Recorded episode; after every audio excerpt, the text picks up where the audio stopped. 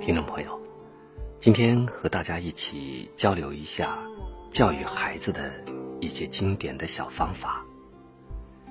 不要把生活安排的太满。美国儿童教育学家汤姆斯·阿姆斯壮指出，自由玩耍要比有计划性的活动对孩子来说更为健康有益。父母要避免将孩子的时间塞满各种活动。所有的孩子都需要有一些无所事事、随性玩耍的时间。第二，教导他关怀别人。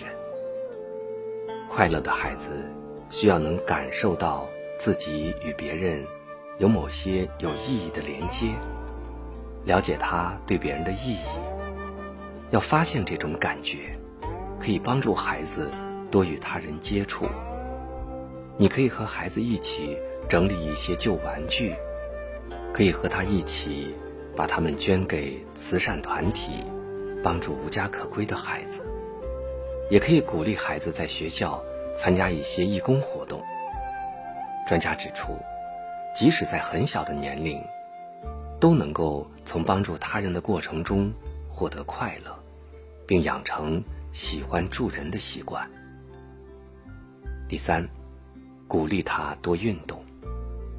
陪你的孩子玩球、骑脚踏车、游泳，多运动不但可以锻炼孩子的体能，也会让他变得更开朗。保持动态生活，可以适度缓解孩子的压力与情绪，并且让他喜欢自己。拥有较正面的身体形象，并从运动中发现乐趣与成就感。第四点，笑口常开，常和孩子说说笑话，一起编一些好听的歌，和你的孩子一起开怀大笑，对你和孩子都是有好处的。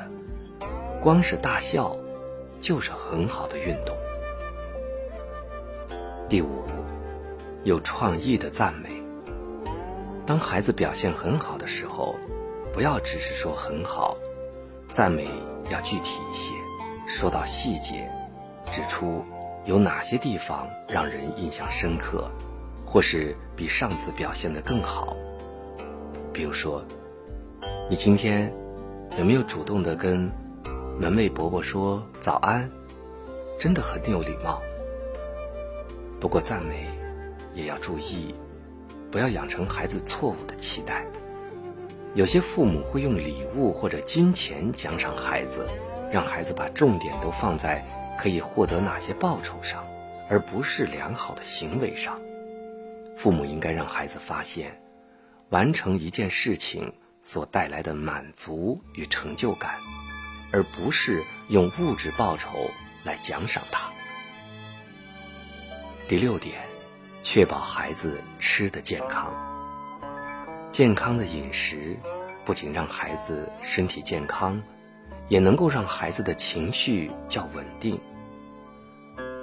不论是正餐或点心，尽量遵循健康原则，比如低脂、低糖、新鲜、均衡的饮食。第七点，激发他内在的艺术天分。虽然科学家已证实没有所谓的莫扎特效应，但是多让孩子接触音乐、美术、舞蹈等活动，依然可以丰富孩子的内心世界。专家发现，当孩子跟随着音乐舞动，或是拿着画笔在涂鸦，其实都是孩子在抒发他内心世界、表达情感的方法。孩子喜欢画画、跳舞。或弹奏音乐，这也会对自己感到比较满意。第八点，常常拥抱，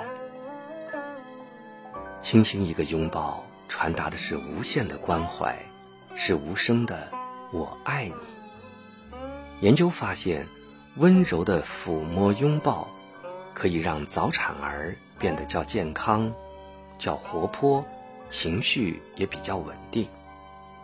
对于大人而言，拥抱也能够让人减轻压力，抚平不安的情绪。第九点，用心聆听。没有什么比用心聆听更能够让孩子感受到被关心。要想当个更好的倾听者，不要只是一只耳朵听。当孩子对你讲话的时候，尽量停下你手里正在做的事情，专心听他讲话。要耐心听孩子说完话，不要中途打断，急着帮他表达，或是要他快快的把话讲完。即使他所说的内容你已经听过很多遍了，陪孩子在去上学的途中，或者哄孩子睡觉，这都是最佳的倾听时刻。第十点，放弃完美主义。我们都期望孩子展现出他最好的一面，可是有时候太过急切纠正或者改善他们的表现，嫌弃他们没有把桌子擦干净，干脆自己再擦一遍，或是纠正他们一定要把东西摆放到一定的位置，事事要求完美。会减弱孩子的自信心和不怕犯错的勇气。下次，当你忍不住想要掺一脚，急着帮孩子把事情做得更好时，不妨先想一想，这件事儿跟健康或安全有关吗？想象十年之后，这件事儿还有那么严重吗？如果不是 no，那么就放手让孩子去做吧。十一，教导他解决问题。从学会系鞋带到自己过马路，每一步都是孩子迈向更独立的里程碑。当孩子发现他有能力解决面对的问题，就能够带给他们快乐与成就感。当他遇到阻碍时，例如被玩伴嘲笑，或是无法拼好一块拼图时，你可有几个步骤来帮助他：一、确认他的问题；二、让他描述他的解决方式；三、找出解决问题的步骤；四、决定让他自己解决这个问题或提供一些帮助；五、确定他能获得需要的协助；最后是给他表演的舞台。每个孩子都有特有的天赋，何不给他们机会表现一下呢？如果他们喜欢讲故事，鼓励他多讲故事给你听；如果他对数字很擅长，带着他去逛街，让他帮你挑选价格最便宜的东西。当你能欣赏孩子的才能，并表现出你的热情时，孩子自然会更有信心。我们身边的孩子所需要的，不只是衣食无忧的生活环境而已，他们需要大人的陪伴，陪伴他们去经历他的成长过程。朋友们，每个家长都希望自己的孩子能够成才，所以教育方式真的很重要。如果你想让自己的孩子更加优秀，那么以上我们所说到的这些。必须牢记，并且都做到，给孩子一个最完善的教育方式。相信你的孩子一定能成为世界上最棒的。